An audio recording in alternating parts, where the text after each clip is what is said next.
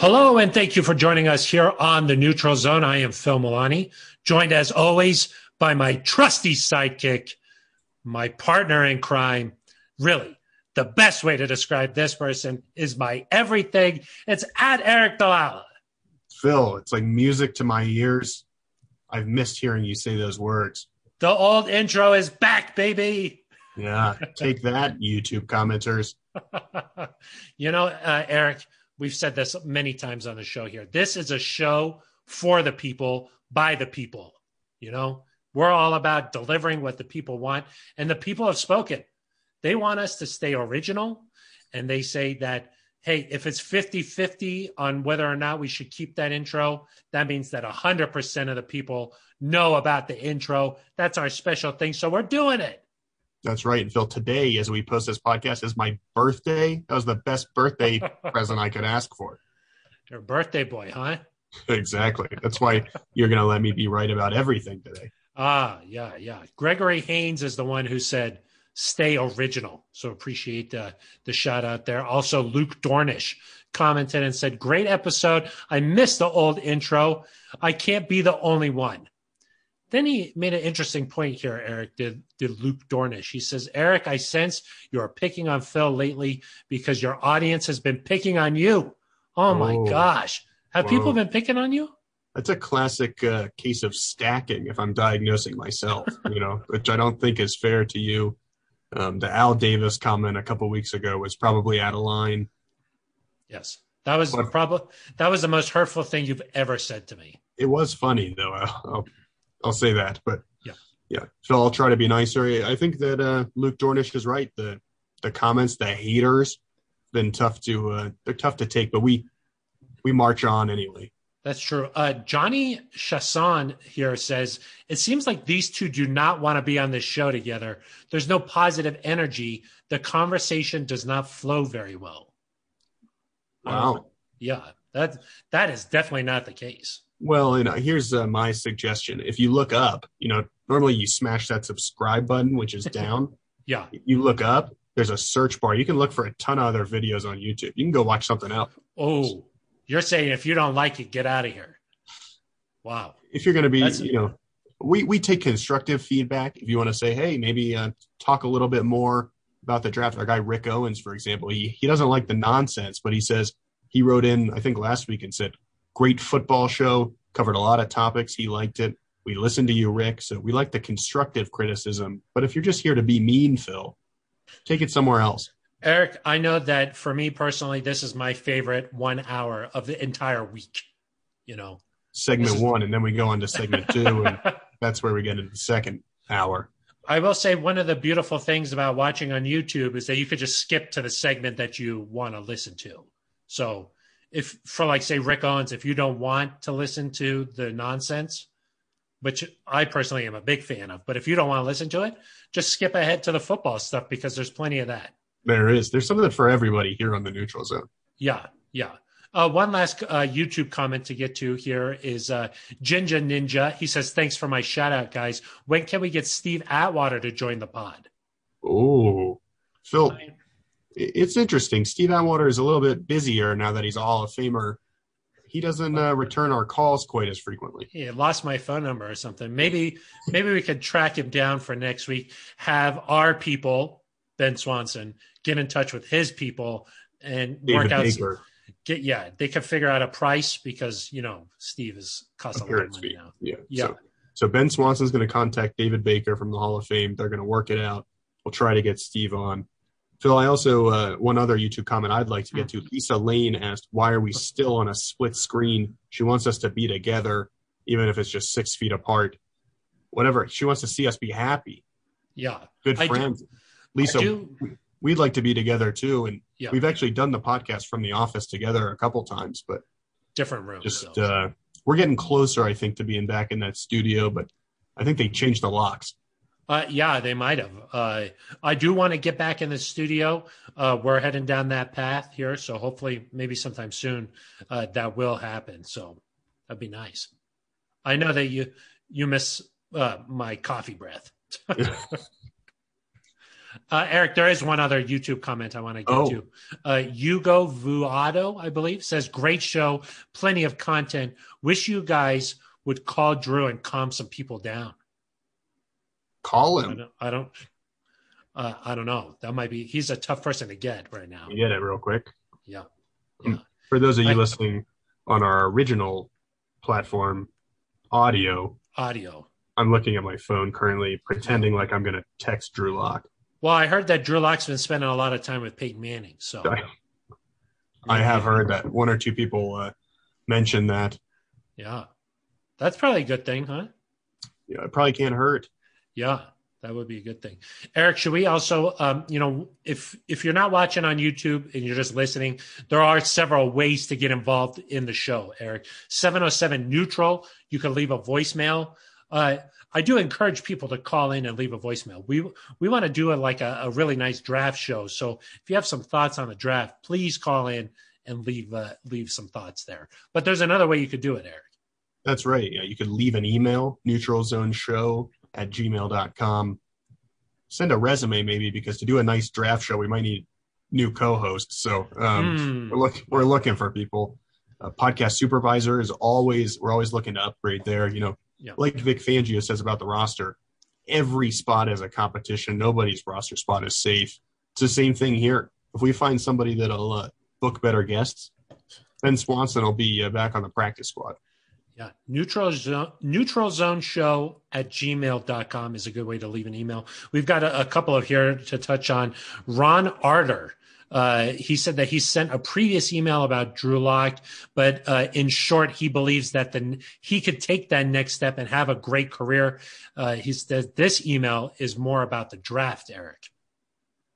Okay. Yeah, let's hear it. Yeah, I think that uh, what does it say here? He he doesn't think that any of the quarterbacks necessarily in this year's draft uh, will be available for the Broncos. He thinks uh, what is it, edge rusher? I think is that what he says he wants. Yeah, edge rusher. He likes Kwity Paye, Mhm. uh, likes Jalen Phillips, Micah Parsons. Uh, he thinks that right tackle is going to be a huge need. That Ja'Wuan James uh, has been a bust in his book, and then he also says tight end, running back, cornerback. Um, let's see. He says. Uh, then he says, "I listen to you every week without fail. I have a lot of respect for Aric's analysis of the team in the draft and Phil's inquisitive, inquisitive questions."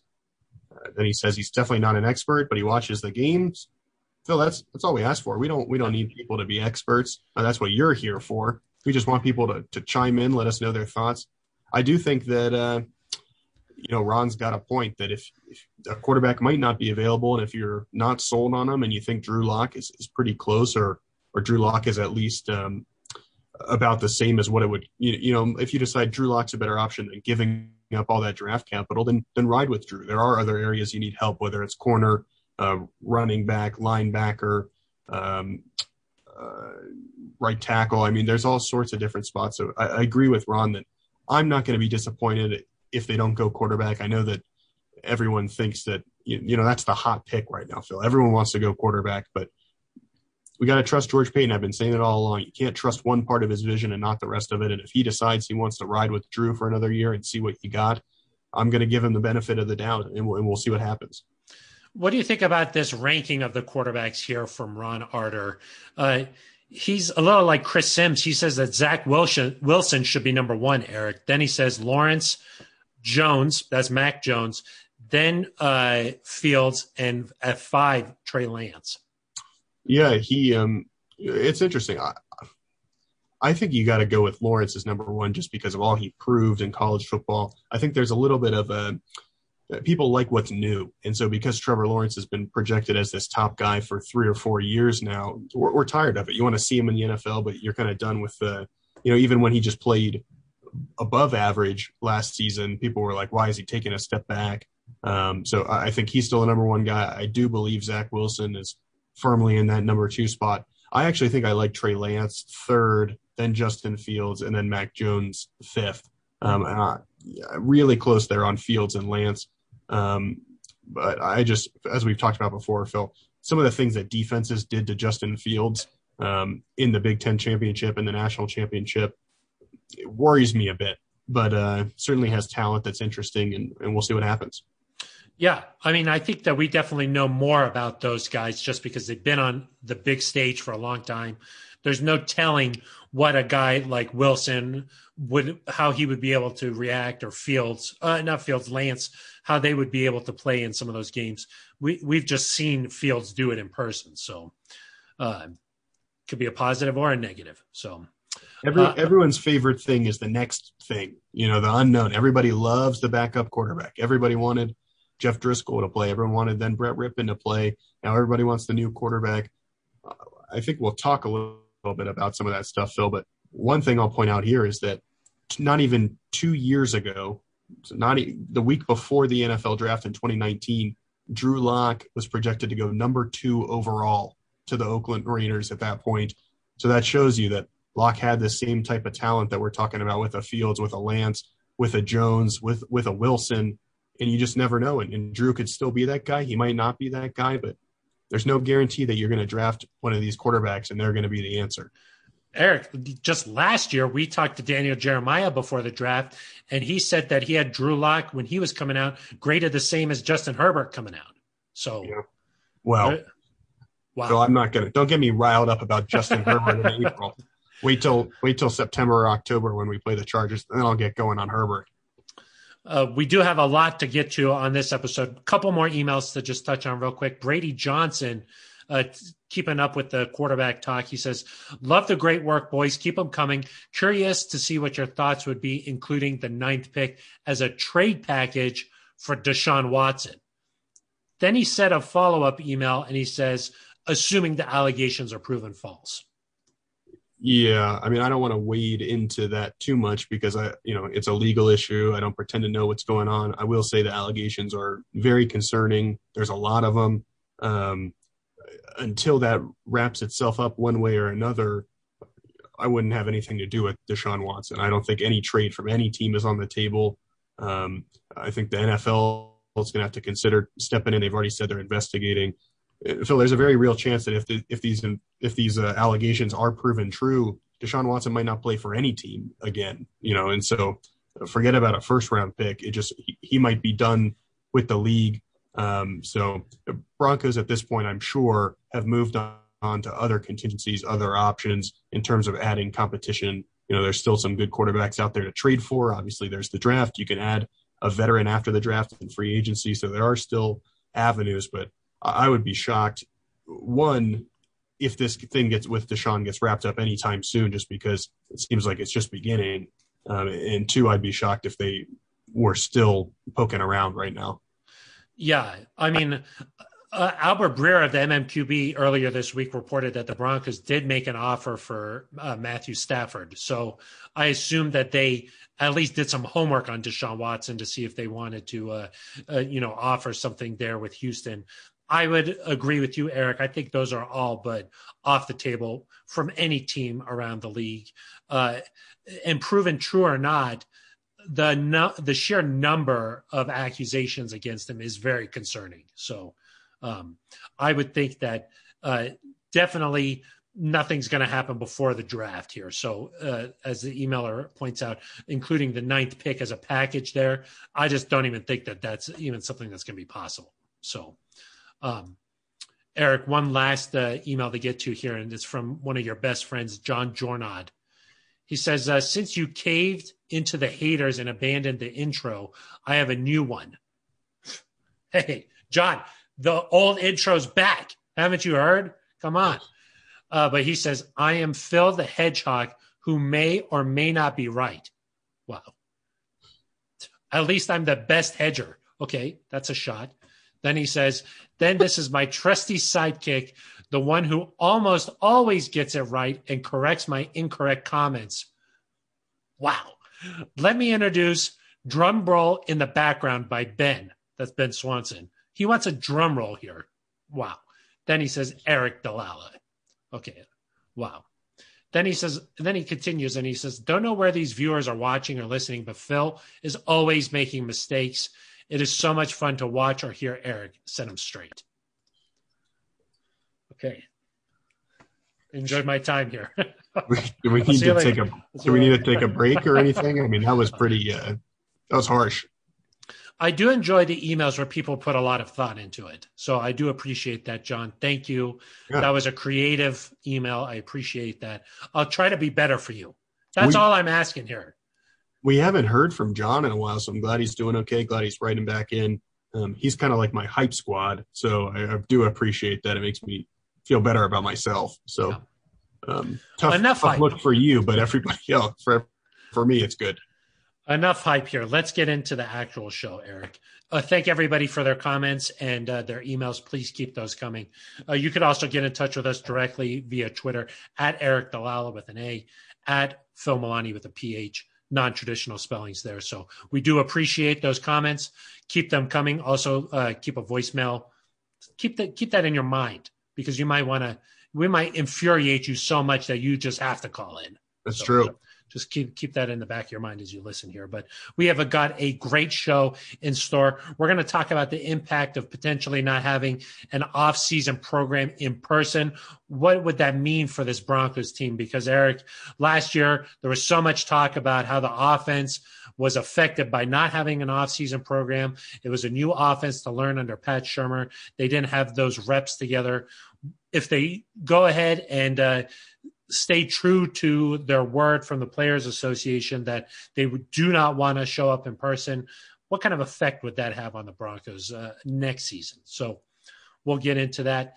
Uh, speaking of Pat Shurmur, he was seen at Justin Fields' second pro day this week. Is there something to be read into that? The fact that the Broncos were uh, just one of really like a handful of teams that were on hand there uh, on Wednesday this week. What does that mean? Why are the Broncos continuing to do their homework? Have they not seen enough yet? Well, we'll get into that. And then, Aric, uh, the main segment for this show, we're going to be doing a pool. You'll pick three guys. I'll pick three guys uh, who are options for the Broncos and see who wins. So, kind of, you know, some a lot of people do like to do that for golf. Last weekend for the Masters, pools, you know, people pick the golfer they think is going to win. Same idea idea here, but for the Broncos as the number nine pick. Yeah and you had Hideki Matsuyama. Of course I did. Yeah. yeah. I saw that coming. Yeah. Mile away. How awesome is that though? The first person uh, born in Japan to win the Masters. That was a pretty cool, pretty cool scene there at Butler Cabin. Yeah, I think the first person born in Japan to win a major. Oh, okay, yes, yeah, major, yeah. yeah. And first, uh, first player of Asian descent to win the Masters, I think, is the the step. But yeah, very impressive. Kept his cool all weekend.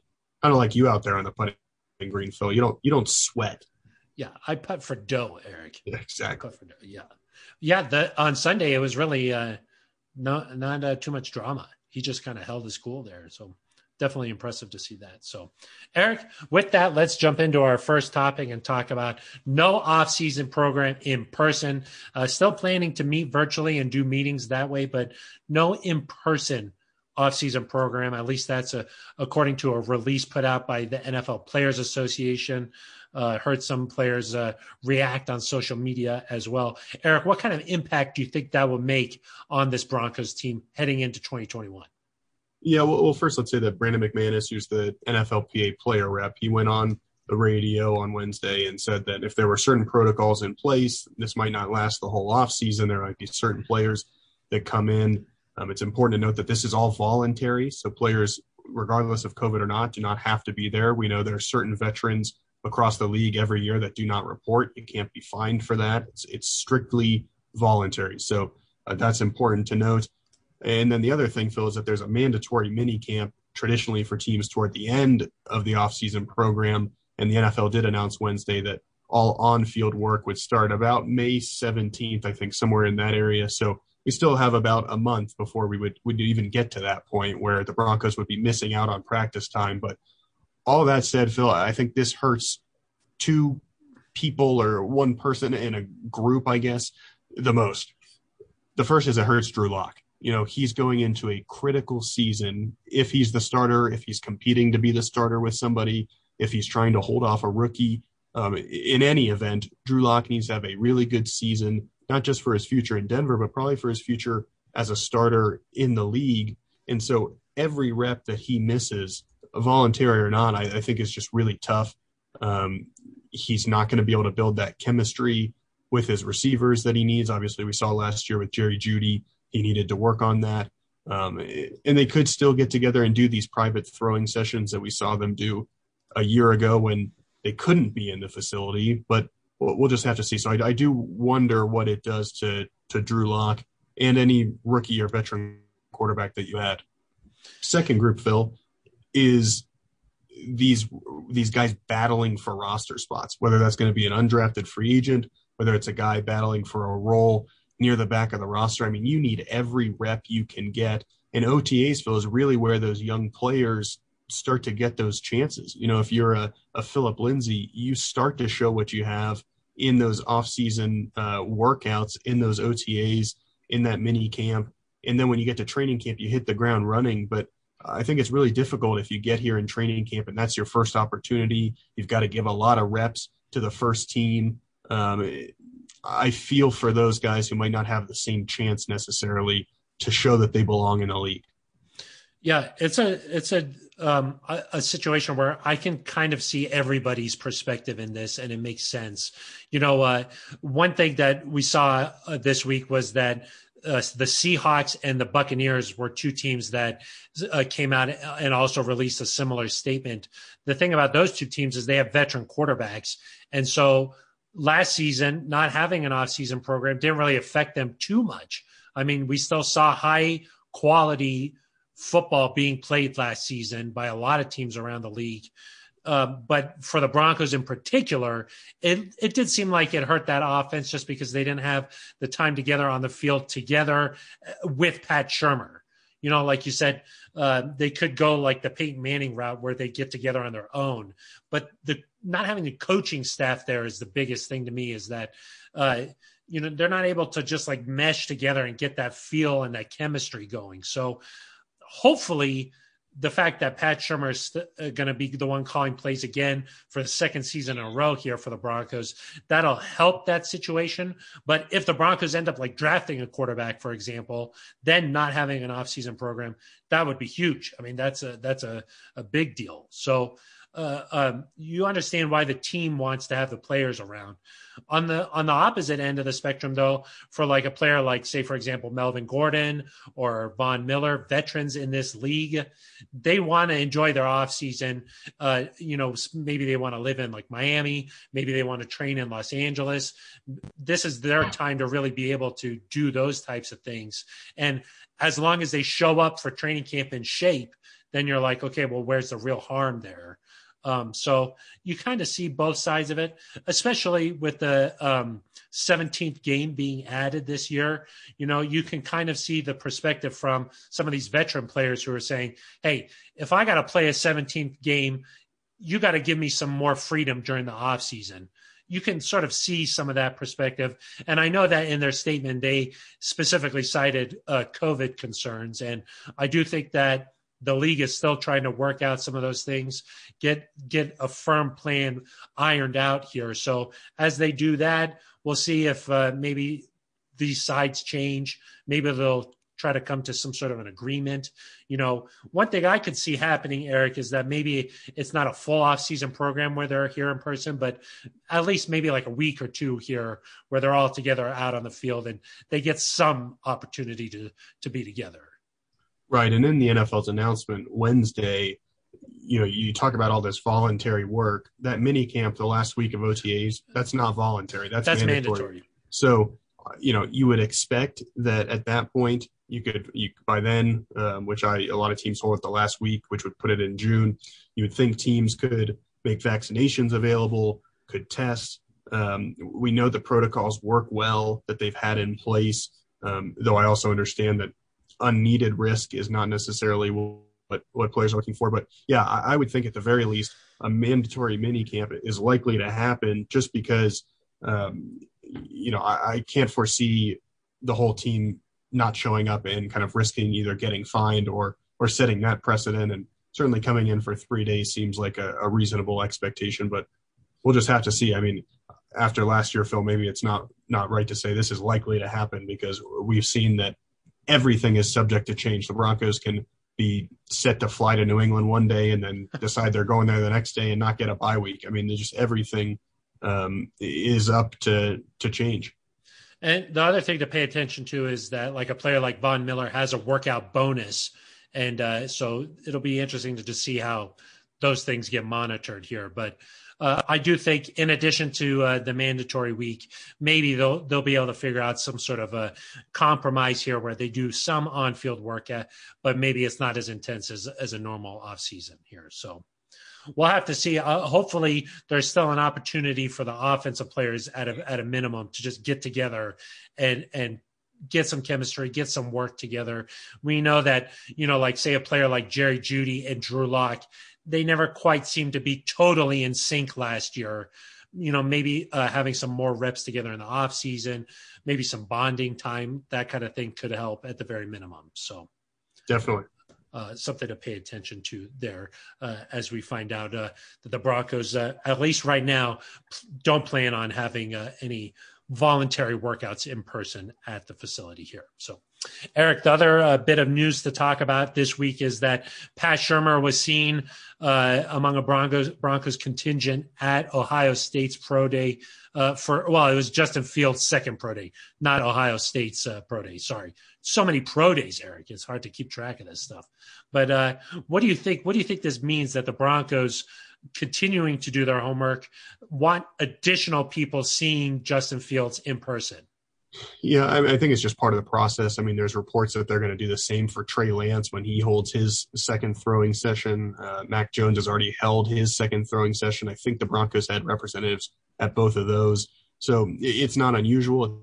It's not unique to Justin Fields, but it does continue to show that when George Paton said uh, almost a month ago now, Phil, that the Broncos were going to do their due diligence on quarterbacks, he wasn't just uh, it wasn't lip service. You know, they've certainly spent the time. They've uh, they've traveled the country and gone back and forth to a bunch of different pro days. It makes you think that quarterback is is firmly in the equation there, either with the ninth pick or if they choose to trade up, whether that's to the fourth pick or the sixth pick or seven or eight, you know, whatever it might be, um, it certainly seems like that's a very realistic option. And I know people fall on different ends of the spectrum there in terms of, you know, do you go up and get a guy no matter what? Do you ride with Drew Lock another year? Um, do you take a quarterback if he falls to nine? Um, do you do it if it's Field, Fields and not if it's Lance? Do you do it if it's Lance and not if it's Fields? Do you like Mac Jones? I mean, there's so much that goes into this, and right now it's all speculation because we really don't know what's a smokescreen. We don't know what's not. Um, it's not going to end over the next two weeks. It's just going to continue to build, but makes things exciting. And I think that the main thing for me is we're not going to know what's the right answer on draft day, Phil. You know, it's going to take a year. It's going to take a couple of years to find out. You know, did the Broncos make the right choice here? Um, but you certainly want all the information you can possibly have to make an informed decision. Yeah, and I think that's just a smart thing to do because what if one of these guys turns out to be a huge star? Yeah. You got to do your homework on, on them. Uh, the one thing it does show to me is that this does firmly uh, there's there's definitely not the situation where it was last year where they were like quarterback is not on the table. You know, that was the thought last year. This year, it's definitely on the table. Otherwise, they wouldn't be doing their homework like this. So that's the one thing that we know for sure is that they're not 100% satisfied with what they saw from Drew Lock, so they're doing their homework on this.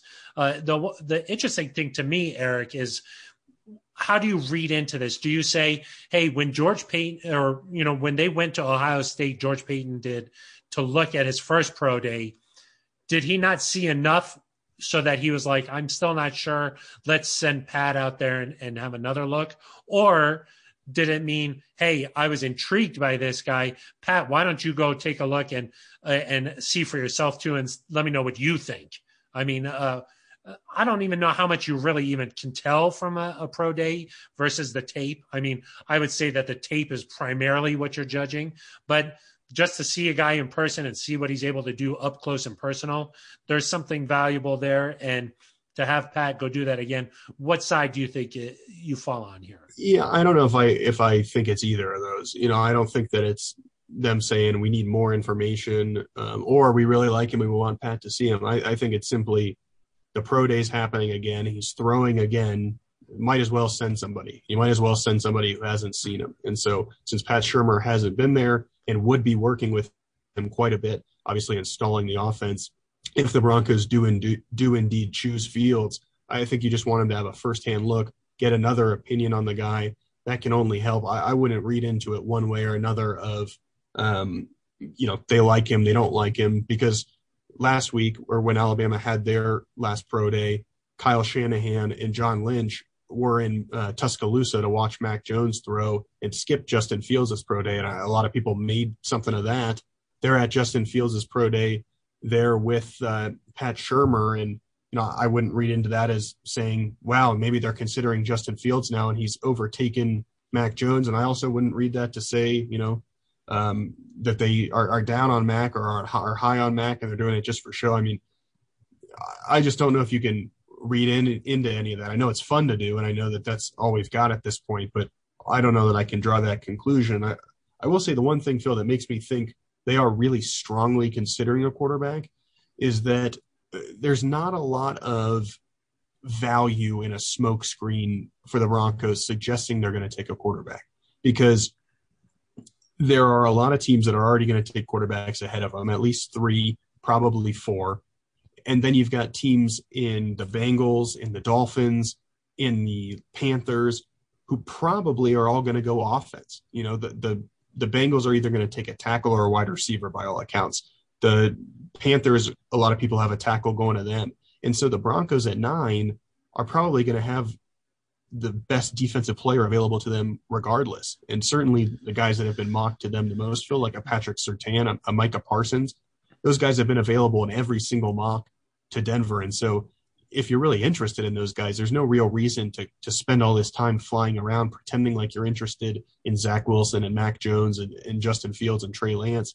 If you're not, the the only reason that you maybe do that and maybe it's helpful is if a team like New England thinks you want that, you know, you want to take a guy there and you you talk him into trading up with you but even then, I mean, it almost makes more sense to have them think you're not interested because then they would call you as a trade partner. Whereas if they think you're interested, they're going to try to jump you. And so to me, the fact that they're doing all this research, to, despite the fact that a really good defensive player is going to be there at nine, makes me think they're fully considering a quarterback as an option and that it's not a smokescreen.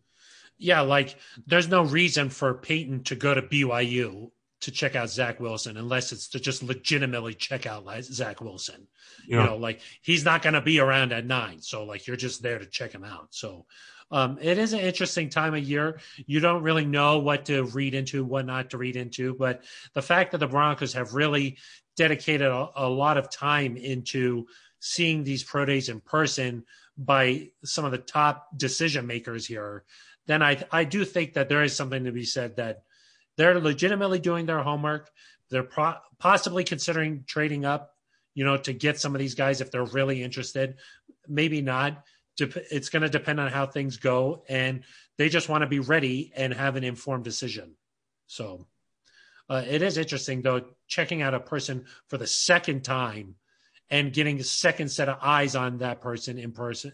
It, it, it is interesting to me that the Broncos were there to see Fields. So, um, but it is an interesting time. So interesting is is that what you're saying? I think it's interesting. I think it's Got interesting. It, okay. Yeah. I was just checking.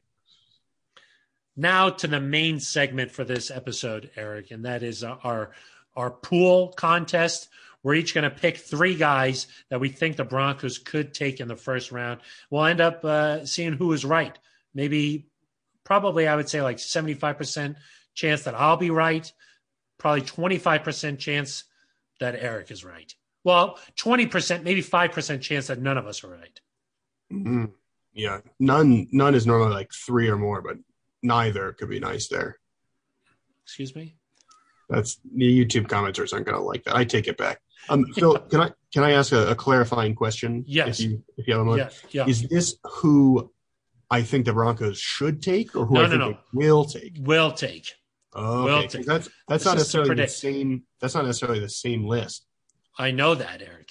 Well, I, I just, that's, that's, why I was clarifying because yeah. I didn't want to. Well, I, because I didn't want to go in being like the Broncos should take Greg Newsome with the ninth no. pick, and then Aric, we want to see who wins this contest. Oh, okay. Because then, if they pick some guy who you didn't have, then you could just easily be like, "Well, that's not who they should have taken." Right. I, I want to. I want. This is to predict. Okay.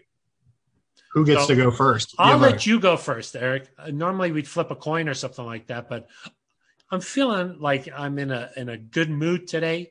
You go ahead and get the first pick, Aric. oh, okay. Yeah, who do you like? Um, I like uh, Trey Lance. Really? Yeah, Okay. I think uh, I think a uh, a quarterback makes a lot of sense there. I think that Trey Lance is more likely to fall to nine. So I don't I don't think he. I suspect the Broncos might like Justin Fields more, but I um, I don't really have anything to base that off. It's just kind of my suspicion, but um, probably because Pat Shurmur is at this pro day and it just really it's interesting. Um, but yeah, I think Trey Lance is more likely to be there at nine. Um, I don't think they'll trade up, but I do think that uh, I'll take Trey with my first pick there. Aric, didn't you say there's reports that the Broncos are supposed to be heading to Trey Lance's pro day? I did, but it hasn't happened yet. So until that happens, Okay. that John Jornad, that's me correcting Aric. Okay. I got I got you caught up in your own web of lies. Yeah. Um, Aric, I'll take Micah Parsons with my first pick here. I Oh, think wow. that I think that uh, if the Broncos stay at nine, I could see Parsons being the first defender, maybe taken off the board. The Broncos will have their choice, and somebody who could that could come in and make an immediate impact. You insert him right into the starting lineup, and all of a sudden now you have a defense that could be top three in the NFL. Maybe could be on paper the top defense in the NFL if everybody stays healthy. I think that it makes it sometimes some of these picks just makes too much sense. And then you're saying, okay, no, you know, there's got to be something else here. I'm going to play it simple. I'm going to say Micah Parsons, the pick there at number nine for the Broncos. Mm. I think maybe sometimes in your head things seem like they make too much sense, but in in reality they don't because I don't think Micah's even he wouldn't have uh, been a top three pick for me there. Really, Um, for the Broncos. Yeah, I I mean it's Oh. possible that it happens. I just don't think it's the one of the top three likeliest scenarios. Um, I think we've seen what Vic can do with less than stellar linebackers, and I think sometimes there's that inclination to you know see what he can do. It, he can make more of less, and so maybe you don't need to spend the ninth pick on a guy like Micah.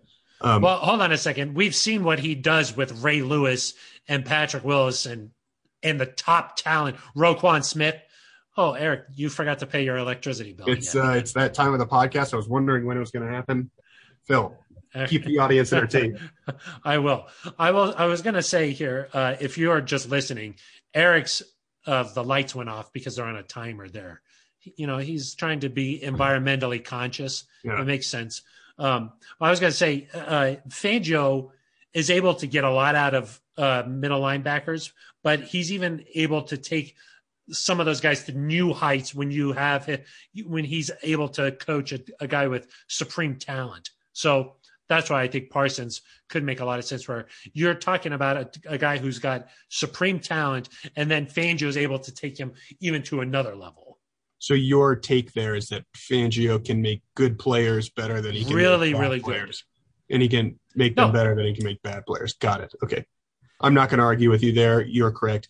Uh, The one thing I worry about Parsons, um, Some Character- character, issues. Yep. character issues, opted out, so you have one less season of tape to look at. Um, I Trey just Lance only played one game last year, so it wasn't his fault though, and he, he Yeah. did play a game.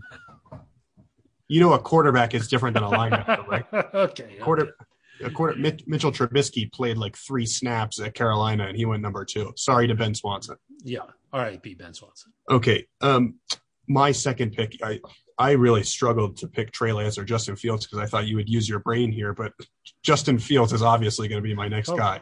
Okay, so you're all in on. You think they're going to take a quarterback? I think a quarterback uh, makes a lot of sense, especially if either of them falls to nine. I think it's just too much potential to pass up on. Hmm. Um, think they'll consider trading up, but uh, yeah, if either of those guys is there, I can't see them passing on one of those guys for a for anybody really. Just because you can find another cornerback, you can find another linebacker, you can find a, an outside linebacker, you know, whatever. But to get a quarterback that you think is is truly franchise changing, you can't pass up on that opportunity. So yeah, Justin Fields, uh, number two pick there. Uh, I agree with you that it's hard to pass up on those guys. I just don't think they're going to be available. Uh, I think that you're going to have to trade up to take uh, uh, those guys, and I'm not sure if the Broncos are interested in making that move. So maybe they are, maybe they are, but uh, I'm just trying to pick the most likely. Um, mm, that's why I probably would have gone with the quarterbacks if I were you. I'm going to take uh, Penei Sewell here with my second option. You are not good at this. Okay. yeah, that's what I'm going to take. I think that there's going to be a run on quarterbacks, so there's going to be a, a lot of talent left over here for the Broncos to pick. I think that guys like Ja'Marr Chase, DeVonta Smith, Kyle Pitts, those guys are going to go after the quarterbacks, and the Broncos don't need they don't need somebody like Pitts or they don't need one of those wide receivers. So I think like an all world talent like Sewell, it's possible that he falls down to nine. And if somebody who should have been a top three pick in a normal draft is available at nine, I think the Broncos will end up taking somebody like that and, and they'll figure out a way to get him on the field. I, I don't know what that means for Ja'Wuan James, but I, I do think that if an, if a guy like Sewell, who's got the potential to be an all pro type of player.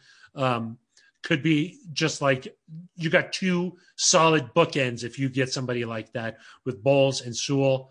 Uh, I think that the Broncos are going to take the best player available, and Sewell makes a lot of sense. I think that's a uh, a good pick. Actually, I, I like that. Um, that's the reasoning. That's my reasoning. I'll just say that. Yeah, I do think though that um, and the reason I'm going to go with this next guy is that Mac Jones. Okay. no, Trevor Lawrence. Actually. oh, okay. Yeah. I wouldn't rule that yeah, out. Yeah.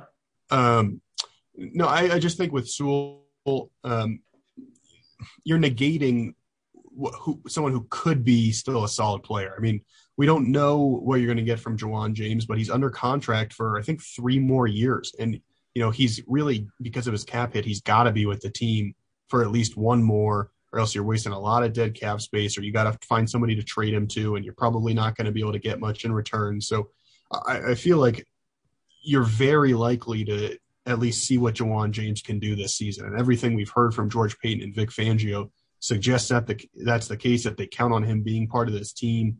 Um, so I, you know, Sewell would be a great pick for down the road, but, um, and you're going to kind of say that I'm a little bit crazy here, but uh, Patrick Surtain would be my third. Okay. Option, no, I don't think that's crazy. Just because you know it, he might not be a starter either in year one, but Kyle Fuller and Bryce Callahan are playing on one year deals, and so he's more likely to step into that starting role sooner rather than later.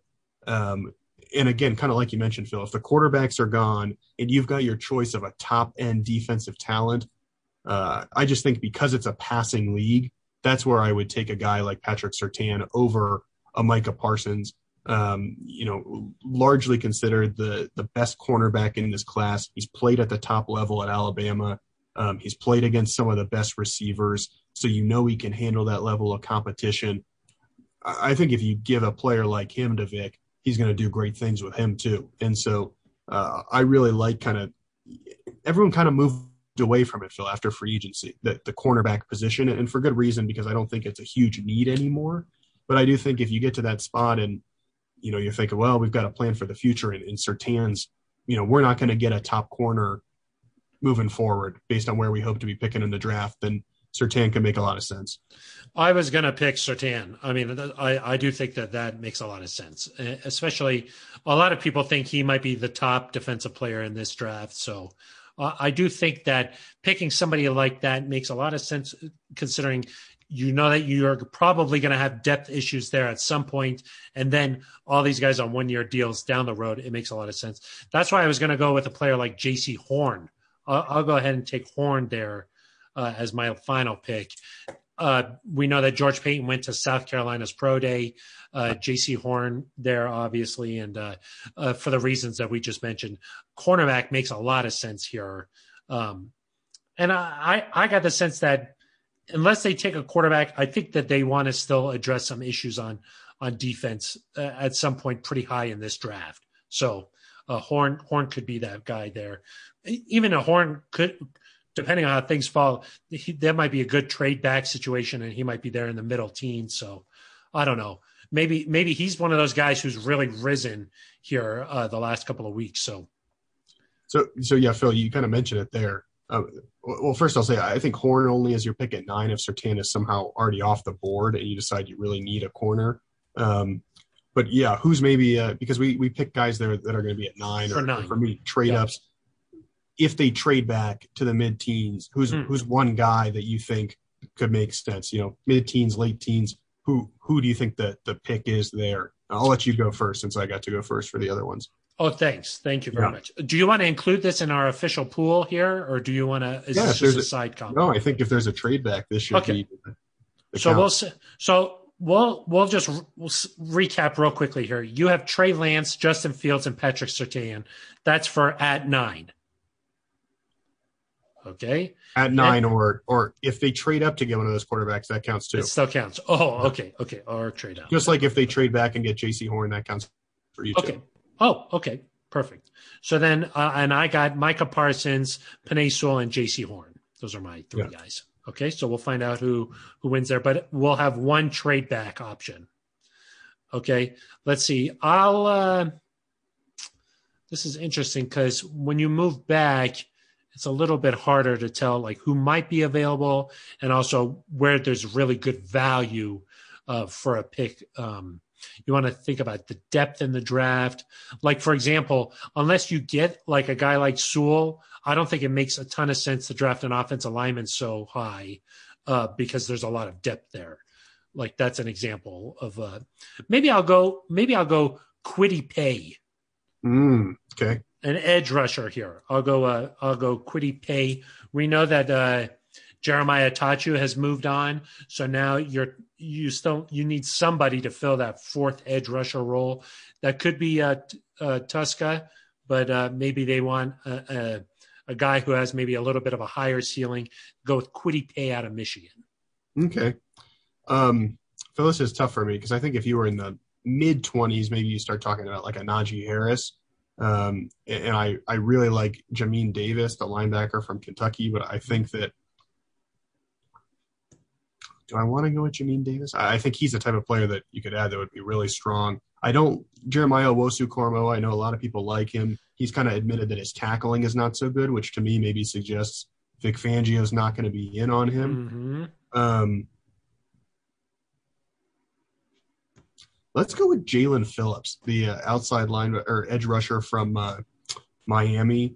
He uh, has had some concussion issues, so you've got to be okay with his medicals but he, you know, had a really good breakout year. And here's the connection I like, Phil. Originally started his career at UCLA. George Paton has his connection to UCLA. So I, I think maybe there's a nice little, uh, maybe a tie in. And I think if you drop back to the late teens, I think Jaelan Phillips could be a guy that you uh, target to try to add some depth there to the edge rushing position. So he left UCLA. He did. So I don't think that uh, George uh, Paton's going to like that. Yeah, I think I'm going to. Re- I think it's going. I'm going to regret this. It's going to be Jamin Davis, but that's okay. I'm okay with that. Oh, okay. Well, I'm okay. sticking with uh, with Jaelan Phillips. He's got the okay. Every you know, Daniel Jeremiah said he might be the most talented guy. Just uh, some injury concerns. So if you can clear that, and you're willing to take a risk, could be worth it. And you know, okay. one other thing there, Phil. Minnesota has taken some some risks, you know, with their first round picks, a guy like Dalvin Cook, um, a couple other examples, but yeah, they they've taken some risks there. So maybe Paton's willing to do the the same thing. Do you think that's a, a like I that's always interesting to me to like take a look at what Minnesota has done, and you're and you're like, okay, well maybe that's like the school that George Paton is from, so he's to likely take a lot of those things. You think that's a good way to approach that, or do you think that hey, now maybe this is George Paton's time to like do his own thing. I think we just have no idea. I mean, I wish there was a way to say, you know, if you look at free agency, I think you say, hey, there's some things here that George Paton, you know, did that he said he was going to do, where he was measured in free agency, didn't make a huge splash, didn't sign the number one guy anywhere. Um, but then clearly there were players they prioritized that the Broncos have liked, like Shelby Harris and Justin Simmons, um, and took care of some of their own guys. So it looked, it was kind of like a meld there, but you know, the draft, I mean, if you look at Minnesota, they didn't trade up with their first pick. They would trade back into the first round sometimes. They traded back a lot.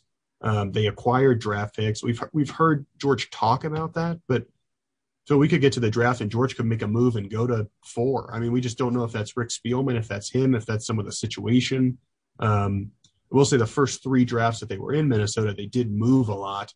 So I think maybe you can take a little bit from that, but I don't know. I, I was just thinking about that the other day of how do you kind of piece together what you think George Paton's draft strategy is, and I have no idea if it's you know, do you look at what the Broncos scouting department has done because they're still doing a lot of the legwork? Do you look at um, what Vic Fangio likes because they're trying to fit his scheme? Do you look at what George Paton's done there? I mean, I just don't have a good answer for you. And I know that that's not supremely helpful, but I, I truly just, if anyone says they know, I think they're making it up. And we saw the Broncos tweeted out that John Elway was in those draft meetings the other day. So, you know, it's possible they just continue what the Broncos have done uh, the last 10 years under John Elway. So, yeah. uh, it, it really is interesting because I think Paton has really stayed true to his word. You know, like a lot of the things that he said before free agency or even during free agency, he said it and then he stayed true to it. And, you know, we're assuming that Paton is going to meet the media here sometime before the draft, uh, which is uh, customary for general managers to do that. So maybe he'll uh, give some little hints about what where his mindset is. One thing he has said is that he wants to bring in competition at the quarterback position, and he has not done that yet. So, well, he's also said he's not going to force it, and I, you know, he hasn't forced it yet. So he's been telling the truth there. He said Justin Simmons was the number one priority got that done. He said bringing Shelby and Vaughn back were priorities. He didn't say necessarily the same thing about like a Phillip Lindsay. He said, "We'll see. You know, it's got to work out," and it didn't. So you know, he hasn't. And then during his, well, I'm just saying he hasn't like a lot of general managers kind of throw these smoke screens up. You can trace almost everything he's done back to a comment. And so when he says a quarterback is firmly at play in play at number nine, but we're not going to force it, you know, maybe you take that to mean he's not going to trade up, but if Justin Fields or Trey Lance is there at nine, he's going to take him.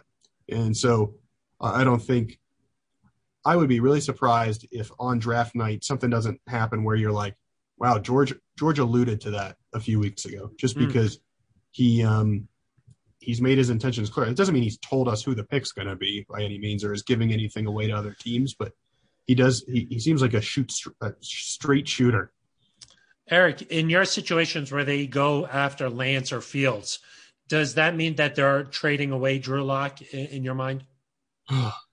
It's tough because you don't want. We've talked about this on, on, previous episodes, but it's not a Ryan Fitzpatrick situation. It's not an Alex Smith situation where it's an established veteran. It's not even a Joe Flacco situation where you know one guy's going to be a starter. I, I think it, if you draft one of those guys, you have to get the locker room to unite behind them, and you can't say, you know, Drew Lock is um, going to be our backup or is going to compete for this job because you're going to put guys like Courtland Sutton in a tough position. You know, do they say, "Oh, Drew's my guy"? I think Justin Fields needs some time. I think Trey Lance needs some work.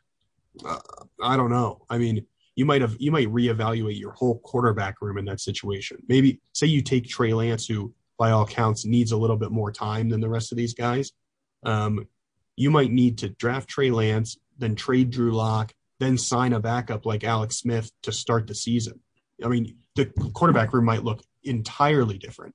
If it's Justin Fields, I think you could probably he might be closer to ready to start day one. But yeah, if you take Trey Lance, it's possible that like Drew Lock, Brett Rypien, and Jeff Driskel are no longer here, and you've got Justin Fields a veteran like Alex Smith, or maybe you send a late round pick for a Gardner Minshew or somebody, and it, you know, uh, those are all options. But yeah, I think it would be hard for Drew to coexist with a guy that you know is replacing you as you're still trying to prove yourself. And I feel Drew's not going to want that either. You know, he's going to want to start somewhere. And so if it becomes clear that, you know, say say you take um, Davis Mills in the third round, or you take a, a Kyle Trask later, or um, I'm blanking on the kid from Texas A&M's name.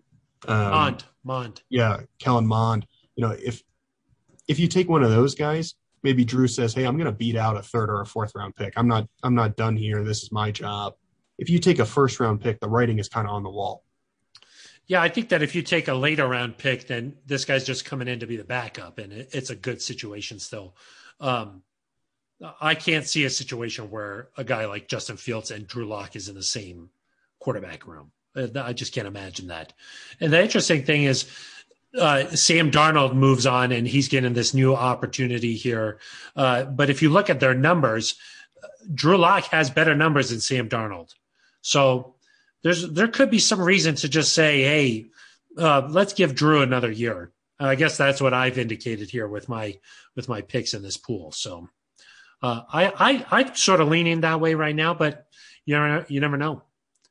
Um, I think it's really easy to say, and you know, again, I'm not going to be surprised if they if they stay with Drew because all along George Paton has said we like Drew, we like the trajectory that Drew's on. He said, I think his first press conference, he said, I see all the traits of a good quarterback in Drew Lock. You know, he's got to fix the turnover issue, but he sees all the good traits. So I'm not going to be surprised, but I just think if you're on the clock at nine and Trey Lance or Justin Fields is there and you really like one of those guys, it's going to be tough to turn that card in with somebody else's name on it. I agree. I mean, if you really like one of those guys, yeah, what are you supposed to do there? The, you know, one thing to think about is George Paton has like built built up all this goodwill with a great free agency class, and it seems pe- like people are really behind him, and they're like, he's got a he's got the right vision here. If he drafts one of these quarterbacks in the first round, none of that other stuff is going to matter it's all about this guy.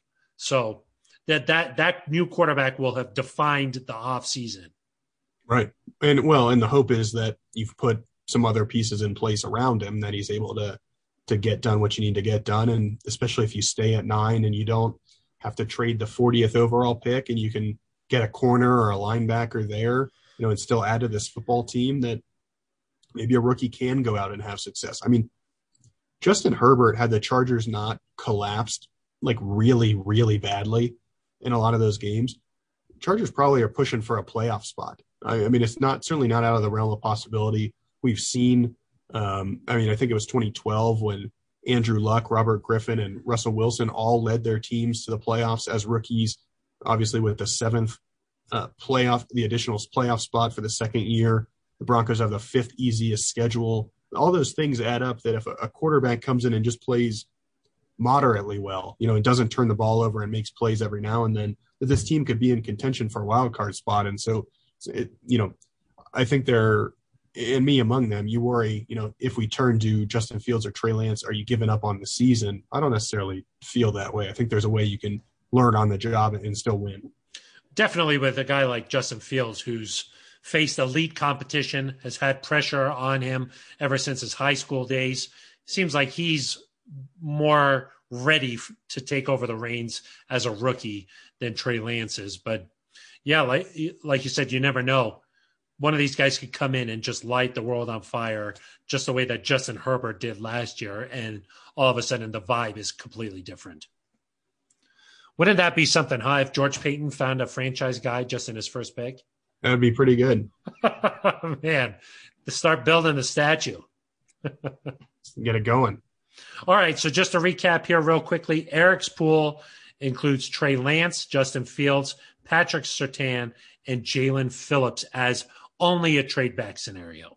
There. For me, I got Micah Parsons, Penei Sewell, Jaycee Horn, and then in a trade back situation, Kwity Paye out of Michigan. Both pass rushers there, Aric. Yeah, interesting. I think it's certainly an, an option because there's no pass rusher that I think is good enough to go in the top 10 or even maybe in the top 15. So that's kind of rare, huh? It is rare when you think about Von going second. Yeah, that's pretty rare. All right. Well, I think that that is going to wrap up this edition of the Neutral Zone. We've got a couple of weeks here before the draft we'll have a lot more. Uh, hopefully, we can get some national media members to join the show and uh, offer their perspective, and we'll work on getting Steve Atwater, the Hoff. We'll do our best. We'll see what we we'll see what we can do. On this episode, we also discussed the the off-season program and what impacts it could have on the Broncos for 2021 if there's no in-player workouts during the voluntary por- portion of it. And then uh, we also talked a little more about Pat Shurmur being at Justin Fields Pro Day, his second Pro Day, I should say. What what kind of uh, drawaways should we have from that? A pretty good show there. Erica, any shout outs that you'd like to make here as we wrap things up? I think we have to shout out Liz Mannis. I think that's almost federally mandated. Yes, it is.